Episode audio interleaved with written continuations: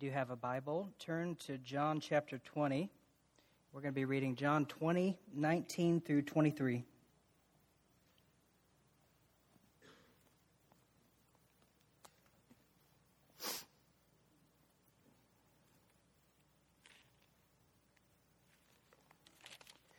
John 20, 19.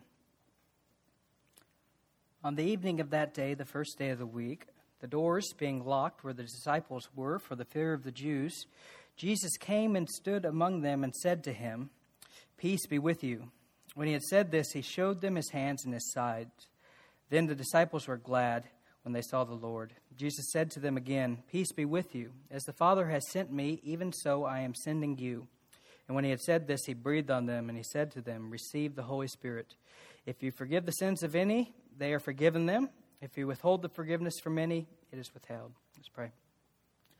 Lord, we do thank you for the opportunity that we have to come and to think about your scriptures and to think about your words to us, Lord. We know that you are a good God, a gracious God who's merciful to us and slow to anger, but abounding in steadfast love, uh, but who will by no means clear the guilty. Uh, we thank you that you are a God who's provided a way of salvation for us, and we pray that you would help us to be people who remember this and to walk in light of it. We thank you for all you do. In your son's name I pray. Amen. Imagine there's no heaven. It's easy if you try. No hell below us, above us only sky. Imagine all the people living for today. Imagine there's no countries. It isn't hard to do. Nothing to kill or die for, and no religion too. Imagine all the people living life in peace. You may say I'm a dreamer, but I'm not the only one. I hope that someday you'll join us and the world will be as one. Imagine no possessions. I wonder if you can. No need for greed or hunger, a brotherhood of man.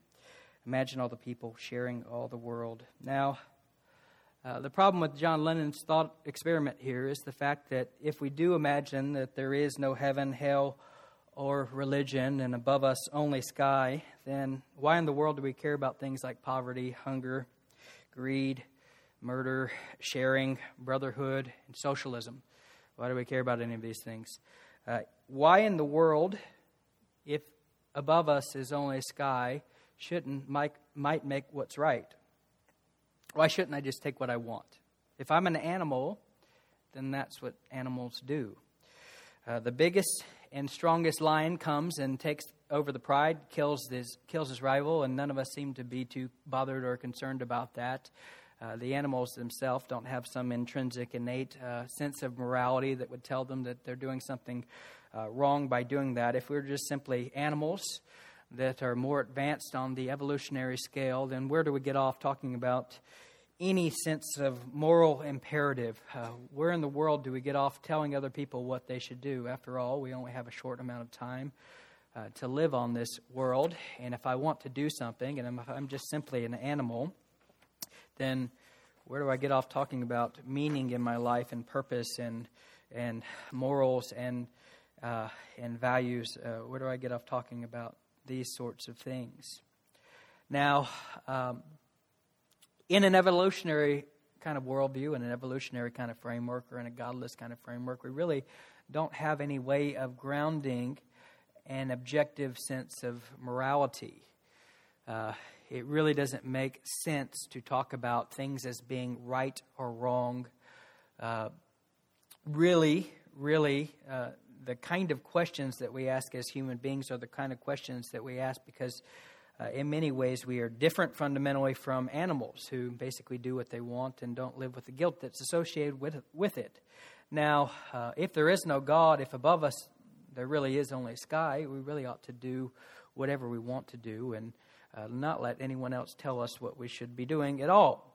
But the problem is that we can't really quite bring ourselves to act this way. We can't quite uh, bring ourselves to fully embrace the implications of a godless uh, existence. And when we do, I mean, at times when we do ignore the moral law that God has built within our heart, we feel awful about it. Uh, that's true regardless of whether or not you're the type of individual who functionally on paper will say that above us is only sky. The problem is that we're inescapably moral. Uh, God has written his moral law in our hearts, and because he ha- has done this, when we violate God's standards, uh, shame is a dominant feature of our life. Uh, when we don't live lives the way that God tells us to do, we experience shame. Now, it might be helpful at this point to make some, uh, to put forward some definitions uh, so that we can have clarity as we walk through our time here today. Uh, when you talk about guilt, guilt is an objective thing. Guilt is an objective reality. Uh, when I violate God's standards, I'm guilty, regardless of whether or not I feel guilt. I'm guilty regardless. Uh, so um, you might find that uh, a variety of people interact with God's standards in a variety of ways, but whenever we commit uh, iniquity or violate God's standards or His commands, uh, we are objectively guilty, regardless of whether or not we feel bad about it. Uh, guilt is real, it's objective, it's not primarily in that sense a feeling that we feel. Uh, shame, on the other hand, is the experience of guilt. So, shame is the, um, the, the internal feeling of guilt that we feel uh, that uh, sometimes when we continue in bold faced rebellion for long periods of time, the sense of shame that we originally feel would, felt would go away. Uh, but, but oftentimes, when we talk about feeling guilty, what we're really talking about is feeling shame over our actions. And that's the sense that our actions are wrong and we've done something uh, that we ought not to have done. And so, because God has made us to be moral beings, shame is a predominant feature of life for everyone. There's, there's no one who doesn't understand intuitively shame and how shame works. Shame is something that makes us different from the animals. Um, the animals are not agonizing over their actions in the same way that we do.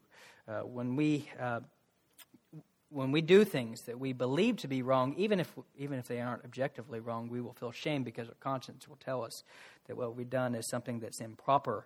And so, shame is a, uh, is the internal feeling that's associated with violating some sort of standard. And God has written a moral law in our heart that, in many ways, is inescapable. When we do wrong, when we commit wrong, when we commit evil, we will feel shame. Uh, now, that's not to say that you cannot excel in your rebellion to such a degree that you move to a state of being past feeling as it relates to the shame associated with your particular acts. However, it is to say that there is no human fix for shame. Uh, there is no human fix for the lack of peace that comes from uh, living lives that violate uh, God's uh, standards. Shame in that in that way is a human problem. It, it's a problem that you and I understand very well. When I talk about shame right now, I'm sure that there are uh, actions and decisions and attitudes that instantaneously come to your mind right now uh, that you feel intensely guilty about, right? Uh, if you're like me, you understand shame well. Uh, when you think about uh, the actions that you commit in the present and in the past, shame is a problem that we have to do something with. Now, we live in a society that's trying to do everything it possibly can to get rid of shame. Uh, we think that we can get rid of shame through medication. We think that we can get rid of shame through diet and exercise. We think that we can uh, get rid of shame by uh, screaming at those who are reminders of the shame that we experience and, and, and, and forcing them to praise our blameworthy actions. We think that if we yell loud enough and scream loud enough that the shame will go away, but, uh, but shame is not a problem that we can we can fix without some solution outside of ourselves. And, and as we go through this passage, we are going to be talking about a solution to shame that actually works. We're going to be talking about a solution to shame that God has provided in the person and work of Jesus Christ on our behalf. Uh, before we get there, let's say a few words about the setting that we're going to be discussing. Now, we are three days post crucifixion of Jesus, and what we find is that on the evening of that day, uh, the first day of the week, the doors were being locked where the disciples were for the fear of the Jews. And so, what we find ourselves in is, as we think about this passage, we find ourselves in an anxious setting. Now, on a human level, the disciples appear to have much to worry about, if you think about it. Uh, you think about what's happening on a human level, the disciples have much to worry about. They just have spent the last three years of their life uh, following uh, this man who has just been put to death. And he's been put to death by uh, the religious leaders of the time and the Jews in general. And if you were one of his close followers, one of the things that you might rightly be afraid of is uh, on a purely human level, you might find yourself thinking if they were eh, willing to do that to this person who is completely and totally guiltless and innocent, why in the world wouldn't they come for me next? If they thought he was such a problem that he needs to be put to death, and I'm one of his 12 closest followers, why wouldn't I be next on the chopping block, so to speak? And so, on a human level, the disciples do appear to have much to worry about. I, I imagine that if we were in their situation and uh, just thinking about this situation in terms of the common experience that we have and in terms of normal human experience, we might find ourselves doing something uh, very uh, similar. And, and, and, the point is that if you, if you do take the Bible of the, out of the equation in general, I, I really honestly don't know how more people don't end up paralyzed with fear, locked in a house, unwilling to go outside. Uh, so that I mean that this is a problem that they're uniquely facing due to their unique situations uh, and their inability to understand Jesus' words to them before his departure. But, but if you really think about it, I mean, we live in a very uncertain world, don't we? I think the younger you are, the more that you realize that uh, you don't really think about these kind of things. Uh, and most of us probably have grown up in very safe environments growing up uh, and have been protected from a lot of the evil that is common to man. And so uh, there seems to be a blissful sort of ignorance that we experience early on where uh, we don't understand the consequences of our actions simply because you, you you know when you're young and healthy you don't really experience a whole lot of problems. And and if you live in a relatively safe place uh, there, it is possible for many years to escape some of the dramatic and um, devastating consequences of living in the world, you might find that uh, you can live 20, 30 years without anyone you care about ever dying. That, that's not entirely uncommon, and so you might find that uh, you, you think of yourself in a bit of an irrational way that you're invincible and nothing bad will happen to you. Uh, but then, if you're sober in the way that you think about the way the world works, um, evil things happen all the time. And if you have your eyes open, you, you watch the news, you look at the news, uh, one of the things you'll realize is that we, even living in the safe place that we live in, we have ample cause to fear. Uh, there are diseases that are getting out of control. Scientists, when you when you think about uh, some of the concerns that scientists have, uh, we're making medications as fast as we possibly can, and we can't keep up with uh, some of the new strands of diseases that are coming out with. And we've lived in a bubble of safety for many, many years, and and we ought to be aware of the fact that there have been times in history where a plague has come and wiped out up to a third, from a third to a half of the population in any uh, in any different location. And that same sort of thing can happen to us today. We're not sheltered from that. We're, we're trying our best to keep up, and we don't know what's around the corner. Uh, you know, if you think about uh, the technologies that we have developed, we've developed nuclear bombs that can blow up massive portions of land. Uh, and fortunately, our country hasn't experienced, uh, on our end of things at least, we haven't experienced the aftermath of that sort of thing. But but if you think about it, uh, we're one step away from a nuclear bomb that could dramatically change the experience of the whole world. And the whole world now has nuclear bombs that you can drop anywhere. Uh, when you think about uh, the way our society works, we are in ex- we are we are bound up together uh, in such a way that we are very dependent on other people. And imagine if an EMP blast came and took out all the power, and uh, imagine what would happen. I mean, most, how long would how long would we be able to survive when we are entirely dependent on other people to bring us food and to give us power and to and in the way that we are as a society? You know, one little thing could change and and we might be back in the dark ages as a society. Uh, the point of this is not just to make you worried, although that might be what's happening. Uh, the point is just to say if you have your eyes open, you look around, you think about the kind of world we live in. We don't live in a certain world. We don't live in the type of world where you can uh, you can count on safety uh, and peace forever. I mean, there's tensions that are arising around the world that we could we could be back where where they were in World War One and World War Two fairly quickly. And we ought not to think that there's not significant evil in the human heart that could dramatically change our experience. And if we have eyes, uh, we have our eyes open. You watch the news a little bit. Uh, probably the more you watch the news, the more anxious you actually are. Um, but then the point is just to say that on a human level, take the Bible out of it, we have a lot to worry about, don't we? Uh, you, you're not promised tomorrow, and we don't know uh, what's going to happen to us. And, and you know, it, it's nice just to bury your head in the sand and pretend like everything's going to be all right. And, and that's the kind of counsel that we typically give to people when uh, they're going through suffering. Hey, just keep your head up. Everything's going to be okay.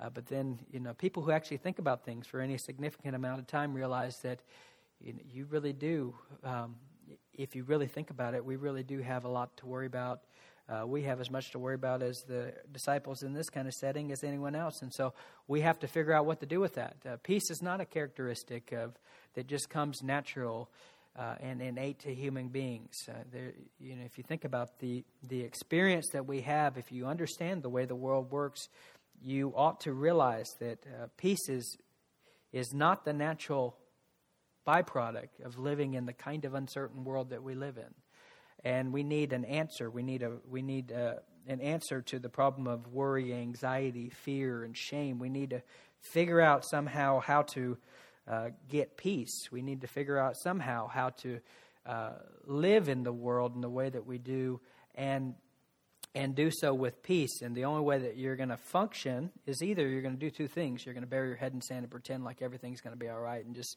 look in the mirror and tell yourself that you're a wonderful person and, and that, uh, that life is going to be sunshiny today. You either do that and lie to yourself for the rest of your life, or you look soberly at the situation that you face and you, and you figure out what to do with it. And, and, and one of the things that the Bible does is the Bible comes to us – uh, God has revealed himself. He is there. He has spoken. He is not silent. He, he has revealed himself to us in the scripture, and he has put forward to us a plan to have the kind of peace that we so desperately want. We want, uh, we, we, we are people who desperately uh, want and desire to have peace both internally and externally. And as you look to the scriptures, you're going to have to ask yourself, what is God's plan? For that. Now, in the midst of this very anxious setting, what we find is we find a message of peace. Uh, Jesus came and stood among them, and he said to them, Peace be with you. Now, in one sense, as Pastor Kevin mentioned in, during small group, this is a very conventional greeting. Uh, peace be with you. It's a normal thing that uh, the Jews would say to each other. They might say shalom. Uh, it's a very conventional greeting that uh, is given, and yet, uh, in light of this occasion, and in light of the threefold repetition that Jesus intentionally brings it forward again and again throughout this passage, and as he did uh, while he was on earth during this time, he wants his disciples to know that this message of peace has now taken on renewed significance. God does have a plan to give sinful human beings peace. Uh, and in order to understand that plan, we really do have to understand our fundamental problem. Uh, now, when you think about this message of peace, peace be with you, uh, in light of this setting, this is one of the most true things that could ever be said at the time. Who is actually with them? Jesus. And who is Jesus? He is the one who has provided to them peace. And what kind of peace did he provide fundamentally for them? Well, he, provided the kind of peace that doesn't just promise them a long and happy uh, life here on earth.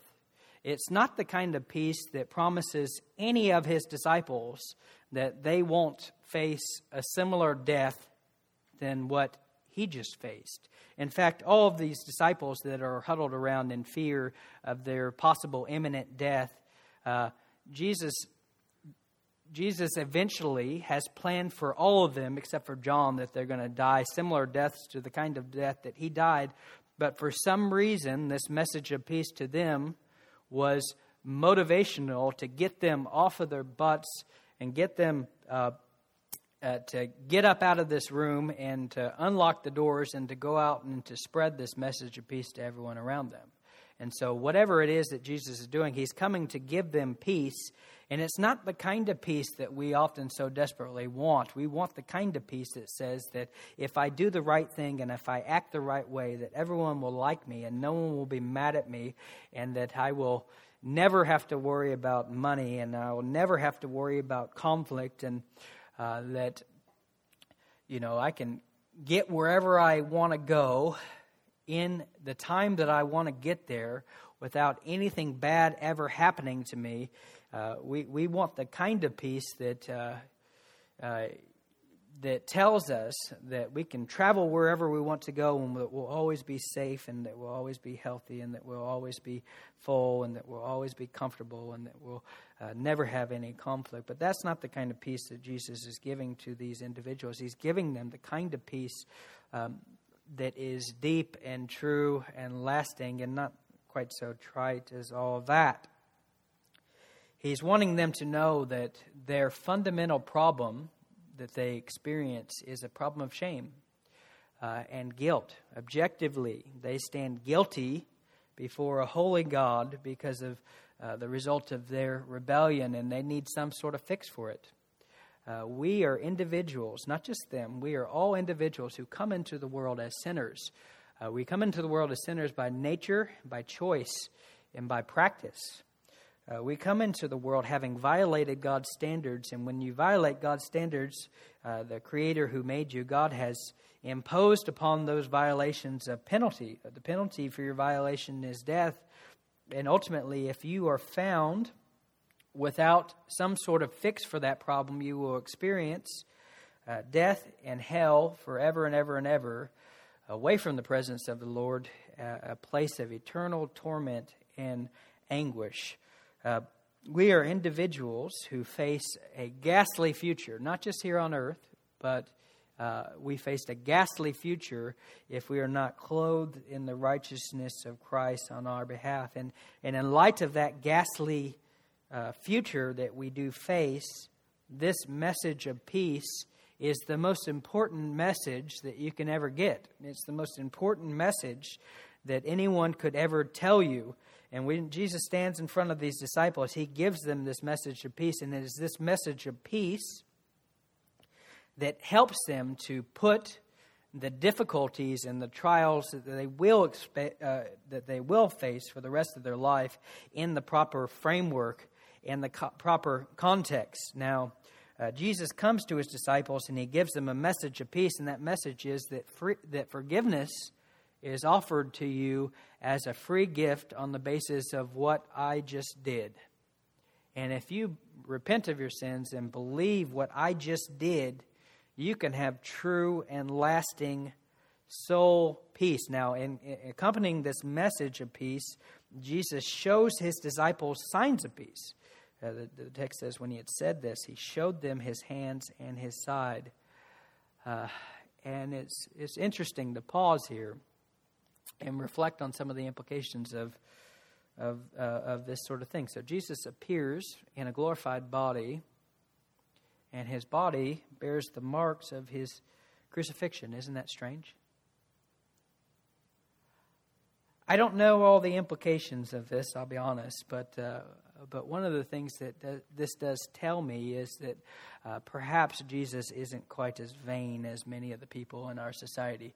Uh, if I imagine what I want my glorified body to look like, a perfect body, free from all the effects of sin, I probably wouldn't keep the uh, marks of my death. Uh, I think um, we live in a, the kind of society that so many people are are so uh, so concerned about even the slightest blemish that they'll be willing to put plastic in their body and do all sorts of strange things to their body in order to uh, try to preserve uh, whatever sorts of standard of beauty they have at all costs. And it's interesting to know that Jesus doesn't seem to have this same sort of impulse. For him, uh, when you think about Jesus' glorified body, his body bears the marks of his uh, crucifixion, and I assume that for all eternity his body will be testifying to uh, the act of redemption that he had just accomplished uh, through his sacrificial death on our behalf.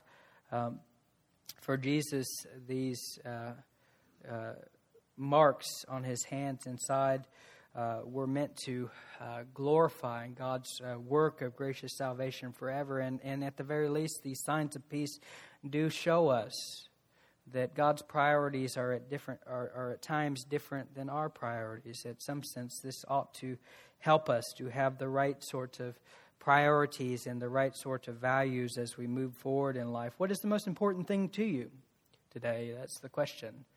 Uh, what is it that you're living for? Uh, what are the things that you value most? What is the thing that your heart is dead set on uh, seeking and serving? Uh, are you like the disciples in the midst of this anxious setting who uh, really, when you look at their life and you look at what they're doing, uh, right now, the most important thing to them seems to be self preservation? Is that what you're living your life for? Is that what is uh, reflected in all of your prayers for traveling mercies and everything else?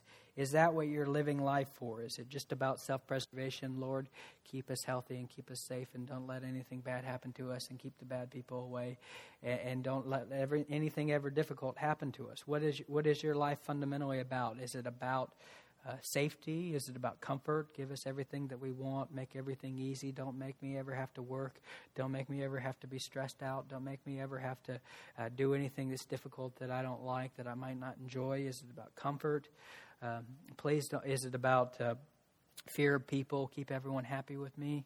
Uh, don't let anyone be mad at me. Uh, uh, everywhere I go, make everyone like me. Give me success. It's about success financially? Uh, don't make me ever have to worry about money. Just trying to get to a point where I never have to worry about money, never have to struggle with money, never have to know what where the next meal is coming from. Uh, what is it about? What's your life about?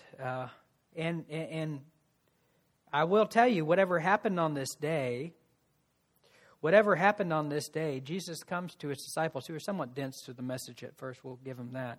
They're somewhat dense to the message, but he comes to them announcing a, a, a purpose that is far uh, more comprehensive than many of the things that we are living for. In doing so, he shows them these signs of peace that are that are representative of the state of his body. Uh, this is proof that that peace had truly been won with God uh, that Jesus had fixed the fundamental sin problem. They might not have understood all these things immediately, but later on they, they begin to grasp these things and they're willing to give their life in, in service of the truth of which these signs of peace testify to. They spend the rest of their life uh, announcing a message that Jesus is risen from the dead, and these are the signs that prove it. Uh, and these are the signs that gives their life fundamental meaning and purpose. Uh, despite living in an uncertain world.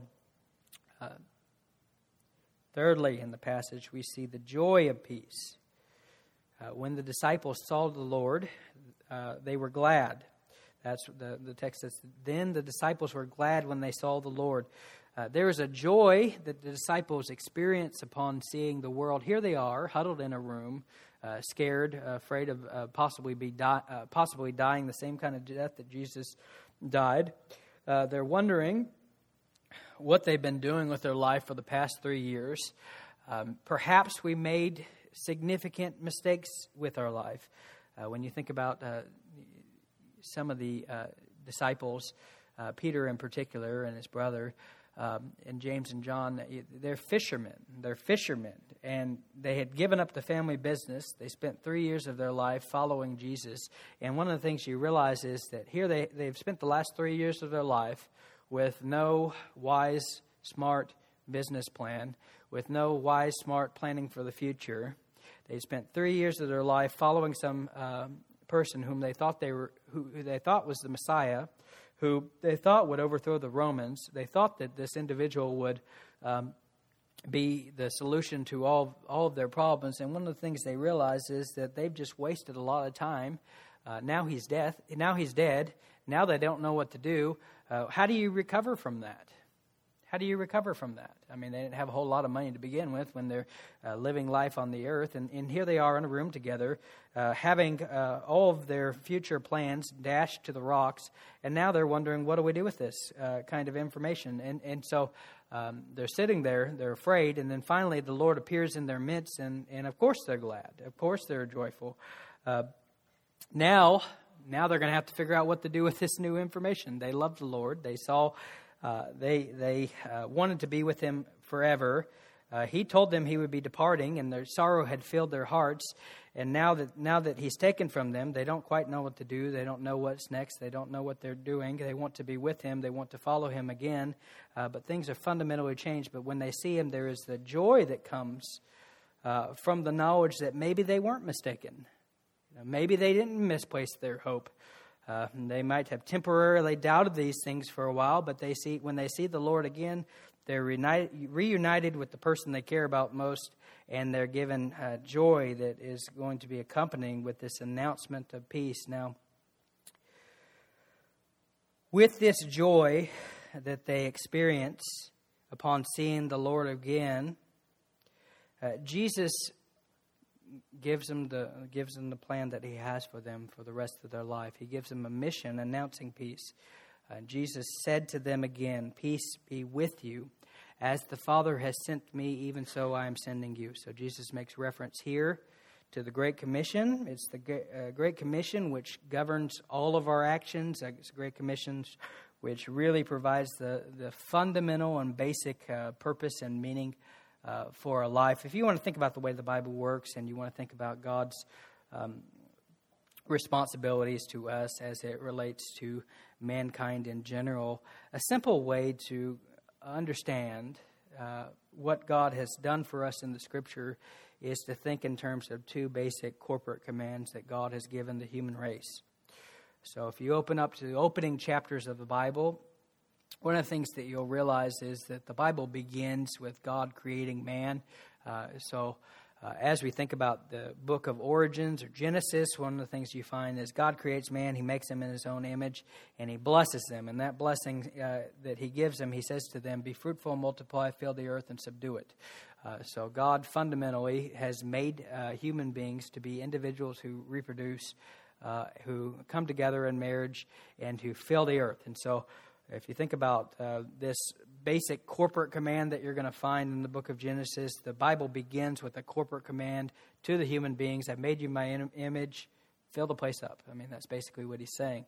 Now, when you get to the New Testament, what you're going to find is you have another corporate command, which is basically the Great Commission. Uh, the first corporate command was fill this place up with people. The second, I made you to do it, that's how I've designed you. Uh, the second corporate command given is the Great Commission, and that's basically, if you want to understand the logic of it, it is fill this place up with the knowledge of the Lord, right?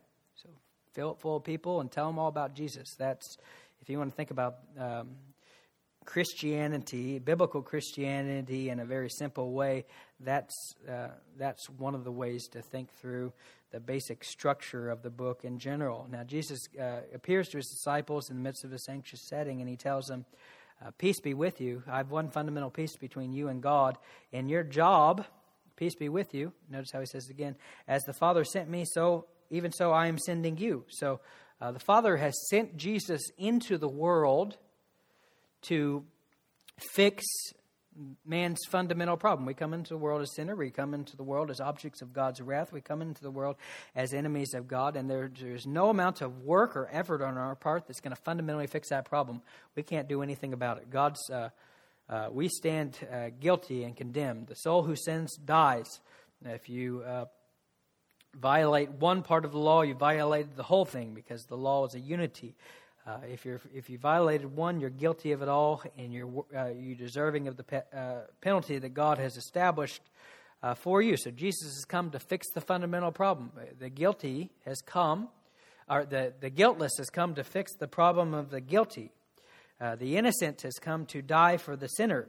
Uh, Jesus has fixed this, uh, fixed this problem being sent by the Father into the world in order to be the, uh, to, to die as substitutionary and sacrificial death on our behalf. And even as Jesus has been sent by the Father, Jesus is saying to us, He, he sends His disciples into the world uh, to tell the world the good news of what He had just accomplished uh, uh, on behalf of sinners. And so Jesus sends His disciples in the world in order to announce this peace that Jesus has won with the Father. And so this is uh, John's uh, summary of the Great Commission. You can look through the other Gospels and you can see uh, the Great Commission being uh, sent there as well. But this is hinting at this basic and fundamental task uh, that God has given us to do.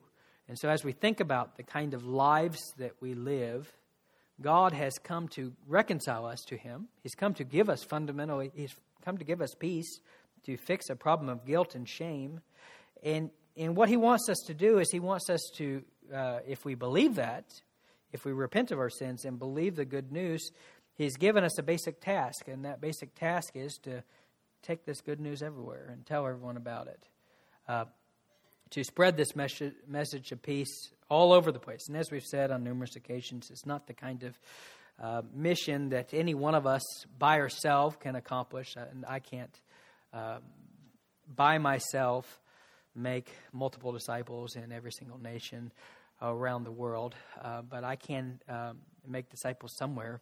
Uh, and I could be thinking through ways in which I can make more and more and more disciples. I can I can do my part. Uh, just as I can't by myself fill the entire world with people, we tried to do what we could to help out. Um, so uh, the same thing is true with the Great Commission. I can't bring the good news everywhere, but I can bring it somewhere and try to be a part of this fundamental mission. But then the issue is that this is this fundamental mission that ought to be the most primary thing to all of us. The Great Commission ought to be more primary to us than anything else that we do. Um, what does the Bible say? Seek first the kingdom of God and his righteousness, and all these things will be added unto you.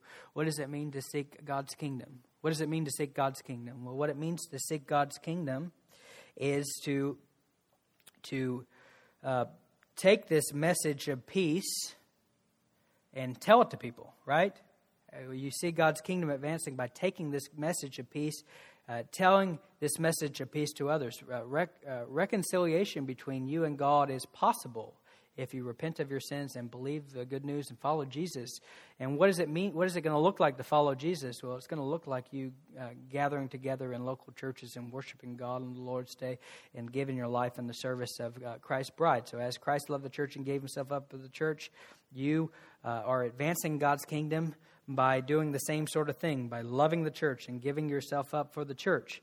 Uh, this is this message of peace. Peace has been won between sinful human beings and fathers, and the church is going to be a picture of this peace that is won between uh, uh, God and the Father. Uh, this, this message of peace that God has reconciled you has implications for how you treat other people around you. And, and so, uh, so, what you're going to find is that Jesus sends these scared disciples out into the world to change the world, to bring the message of the good news uh, all over the place, and teach them how to love one, uh, one another and to be uh, part of local expressions of the universal body of Christ all over the world.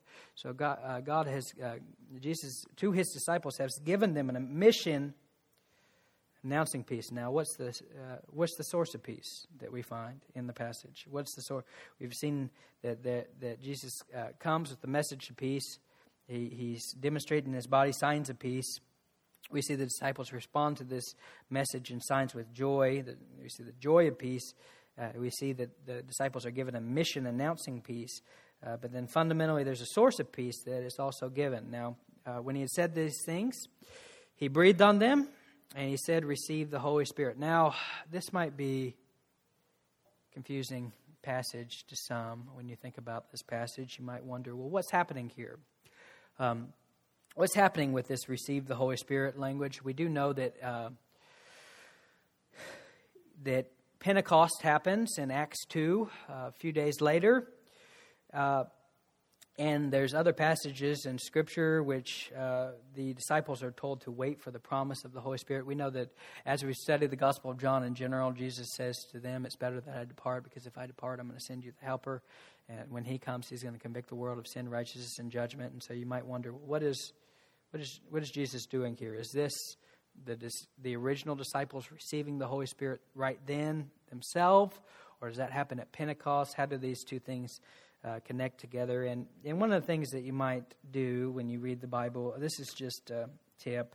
You might assume uh, the best about the authors of the scripture, and you might think to yourself, well, if I'm wondering how two things relate, it's probably not because John was unaware of what we find in Luke and Acts and everything else. You might uh, uh, give him the benefit of the doubt that if you're confused, it might be because that um, they they understand things in a bit of a different way than you do, and so uh, you might have an impulse to compare Scripture with Scripture and see how the two two relate. But one of the things that's very clear in Luke 24, 48 through 49, you might turn there. Luke 24, 48 through 49. Um, is this. I'll, I'll, read Luke 24, 48 um, through 49. So, talking about the uh, another of our Great Commission kind of passages. Jesus says, You are witnesses of these things, and behold, I am sending the promise of my Father upon you, but stay in the city until you are clothed with power on high. So Jesus is, is basically uh, meeting with his disciples and telling them to wait in the city until you're clothed with power on high. You might remember that the Gospel of John, our Gospels, don't include everything that happened in any individual situation and setting. Um, they're selective in what they write down. John has told us over and over again that uh, uh, were everything that Jesus did and said written, the, I suppose the world itself could not contain the books, and so uh, the authors are writing selectively about what is being communicated. And so we ought to ask ourselves, well, how does this passage relate to them waiting on high? Are they receiving the Spirit here, or what's happening here? Well, I don't know how to explain grammatically for you, but I want to let you know that there's two ways to translate this breathe on them. Uh, it's one verb there that they're looking at, and, and this is how it goes. He said, and when he had said this, you can either say he breathed on them, so the verb can be translated breathe on, and you're implying them, or it can be translated breathe out. And as you look through the different examples of this verb used in the Greek Old Testament, the Septuagint, what it's called, it seems like the better translation, the easier translation is he breathed out, not he breathed on them. So if that's the case, then what you're going to find here, and if you didn't follow that, don't worry, um, I'll, I'll, tell you what's happening. Uh, the point here is just to say, uh, Jesus' point is not much, so much to say, receive the Holy Spirit right now uh, but basically, just he breathed out and said, Get ready, the Holy Spirit's coming. And then, as he keeps on talking to them later on uh, in this encounter and other encounters, he's going to describe when it's going to happen. Uh, but why would John just put it here in short form? Um, he breathed out and said to him, Receive the Holy Spirit. Uh, why would he do that if it wasn't going to happen right then, if it was going to be some time before it happened? Well, the reason why uh, John puts it there is because he said it during that time, for one. But why would Jesus say it to that time? Because the whole passage is about peace. The point is, the whole passage is about peace. And what, what Jesus wants to do is uh, connect in their minds this message of peace, peace be with you, with the coming of the Holy Spirit. Why would Jesus want to connect in his disciples' mind the, the, this message of peace be with you with the coming of the Holy Spirit? Why do you think? I almost want to see what you say. um, the reason why he wants to do this is because the fruit of the Spirit is what? Love, joy, peace, long suffering, gentleness, meekness. Uh, Peace is a supernatural gift from a God that we can't accredit to just our own smart thinking, our own wise planning, our own intuition. When you live in an uncertain world, the point here is just to say this is there's going to be a supernatural peace that I give you, and He already told them this. My peace I give to you, not like the world gives, do I give to you. Let your not your heart be troubled, but neither let it be afraid. What, what kind of peace is he? He's going to give them a su- true source of peace, right? And that's going to be the Holy Spirit. The Holy Spirit is going to work in their life to produce peace despite the fact that they all face imminent death. God is going to give them the Holy Spirit who's going to give them peace, despite the fact that, uh, from the world standpoint, Jesus says to them, Do not think I came to bring peace on earth. I didn't come to bring peace on earth. I came to bring a sword to set father against mother, sister against brother, and man's enemies will be those of his own household. So Jesus has come to give them a different kind of peace, not the kind of peace that says everything's going to be all right and everything's going to be fine. He's, he's, he's basically giving them the kind of peace that says, no matter what happens to you in this life, you can know that God is for you, not on the basis of anything that you do but on the basis of what I just did for you, as demonstrated by these signs on my body. Uh, he, uh, and that's the kind of peace that doesn't come natural to sinful humans in their rebellion against God. Uh, we need a source of peace. We need God to fundamentally change our heart uh, and give us a, a confidence that says that I'm not living for here and now, am I? I'm not living for just here and now. I'm not living just to have a nice and happy life and uh, make the most of it. Uh, I'm not just, uh, as John Lennon wants me to do, just live life living for today, uh, knowing that above us is only sky. Well, if I'm just living for today, knowing that above us is only sky, then it could be that in my future is an assassination attempt, right, John Lennon? Um, is that insensitive? No. Well.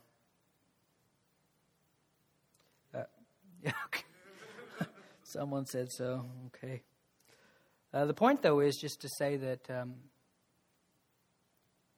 when you think about life, you think about the uncertainty that um, is characteristic of the lives in which we live.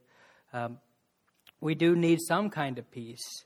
Uh, and the only kind of peace that we're going to get that really is going to get us through difficult times uh, is the knowledge that we're not just made to have the, the most toys here and now and the best life here and now. Uh, we're made uh, fundamentally, uh, God uh, made us and created us and gave us a good world, and sin messed everything up. And, and when you look at the problem, you need an answer to that. You need an answer that's going to, to fit. And, and, there's a source of peace that is that God has given to us. If you repent of your sin, believe the good news, you will be sealed with the Holy Spirit of promise, and the Holy Spirit is going to produce in you a confident trust that God's words are true and right, and that no matter what man does to us, no matter what man does to us, God is pleased with us, and it's better to face the wrath of man and the disapproval of man than it is to stand and face the wrath of a holy God. And the only way that we are going to be people who are going to live lives um, that are reflective of that truth is if God fundamentally changes us and gives us um, the helper to come and live inside of us. So we see a mission announcing peace, the source of peace, and finally, we see an institution of peace. Uh, text says, If you forgive the sins of any, they are forgiven them. If you withhold the forgiveness from any, it is withheld. And this is one of those pa- passages that many of us probably ignore and don't know what to do with because maybe it sounds Catholic or something like that. But um, the text says, If you forgive the sins of any, they are forgiven them. If you withhold forgiveness from any, it is withheld. I think as Protestants, sometimes we ought to realize uh, that we could do better in our ecclesiology. Ecclesiology is just a word that describes our understanding of the importance of the church to God's plan for the age. Uh, when Jesus looks at his disciples, he says to Peter, uh, You are Peter, on, on this rock I will build my church, and the gates of hell will not prevail against it. God didn't just save a group of um, individual Christians so that they can just go off on their own and be and live individual Christian lives that honor the Lord, where they love God personally and and just uh, uh, experience life by themselves in some sort of random disconnected way, worshiping God in nature and and um, maybe through His creation and everything else. Uh, that wasn't the plan that God made for the world. God didn't make a plan just to save a bunch of individual people and send them out in a scattered, sort of disconnected way. And and if you if you happen to find uh, another group of uh, some like-minded people who can encourage you well you might want to spend some time with them and hang out with them and if maybe if the preacher says something that you like you might take that and do something with it that really wasn't the plan that god made for the world the plan that god made for the world was uh, to to build a church. He loved the church. He gave himself up for the church. Uh, god made a plan for the world to advance his kingdom through the building of local church bodies.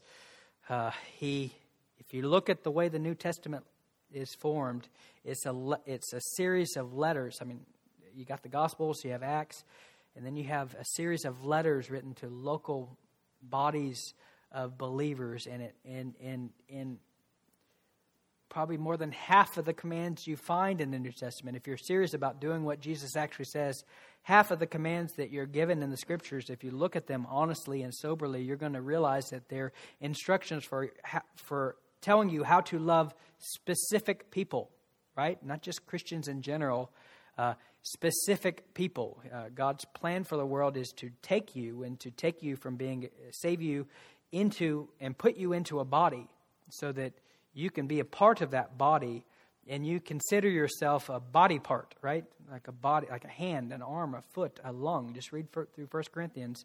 Uh, uh, chapters on spiritual gifts, and you'll realize that God has composed the body in such a way that each part supplies what is lacking.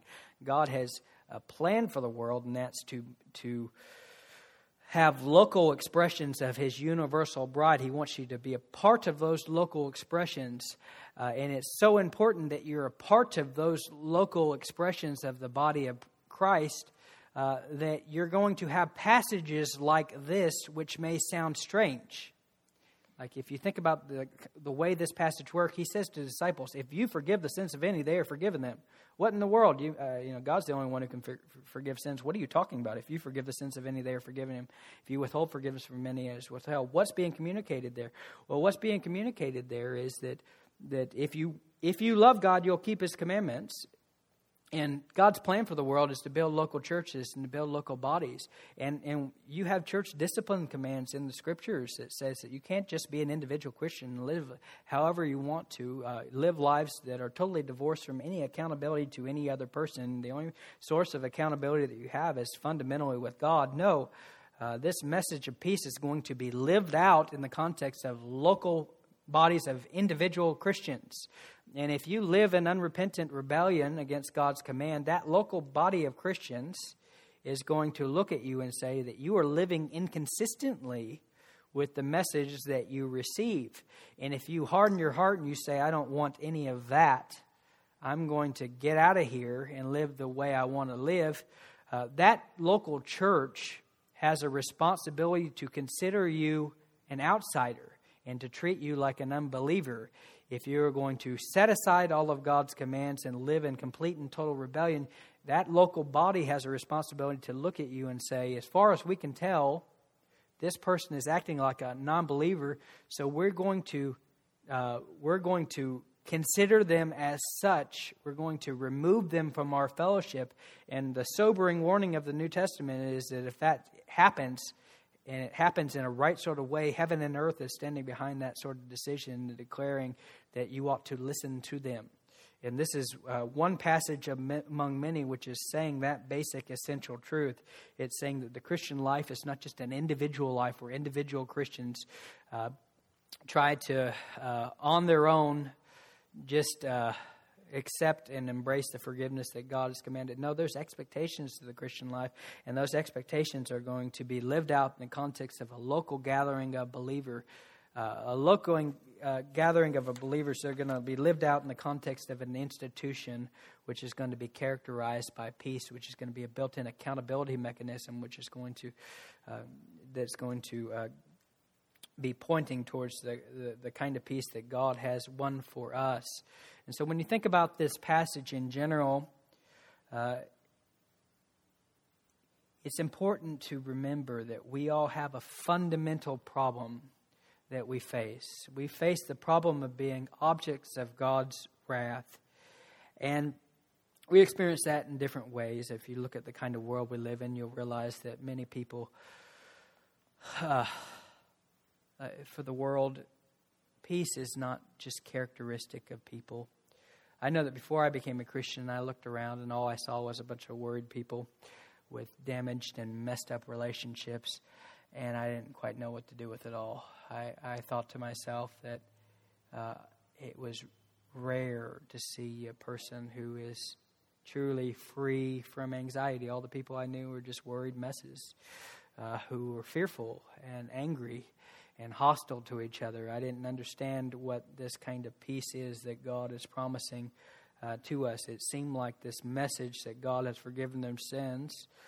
Uh, they said that this was a message that was dear to them, but it didn't seem as if their lives showed that this was a message that was dear to them. And it seemed like this message of peace never filtered into how they treated other people either. And so I looked around and I didn't see uh, many people who seem to be people who are characterized by peace internally, uh, nor did I see people who were characterized by uh, peace and how they operated with each other. And so I looked around and I see that oh, I, I, you know, I look around the world, I don't see peace. I see anxiety and worry and fear and conflict. That's all I see. I see that relationships that are broken and characterized by conflict.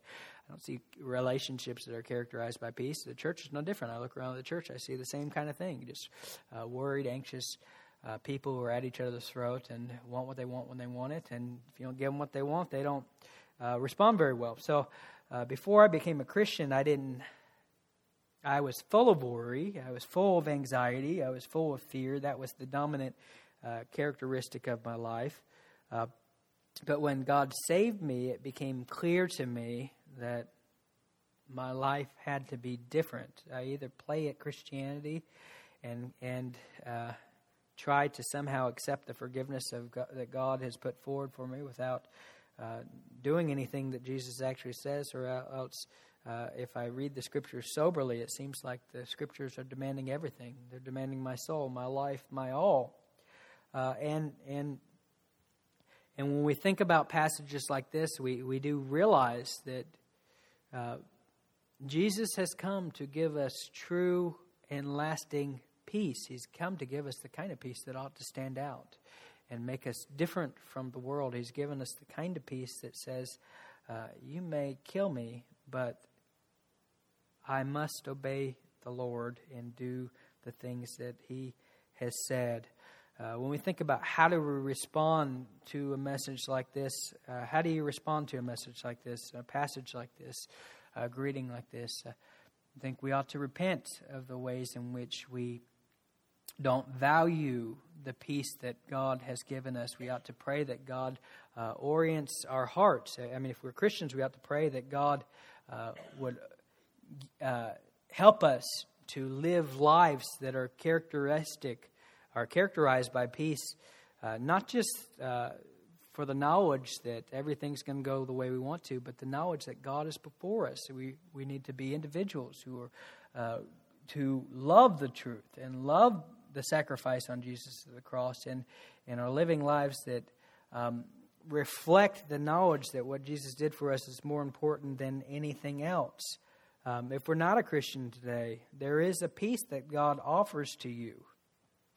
Uh, he has the problem for the guilt and shame that you feel when you look in the mirror and you think about, or you lay in your bed at night and you think about your actions and you think about the shame that you feel that's associated with uh, your inability on your own, in your own strength to be a good person. God has an answer to that problem for you, and all you have to do is uh, respond to what Jesus did in faith and repentance and, and God will give you a peace that will pass all understanding. But let's pray. Lord, we thank you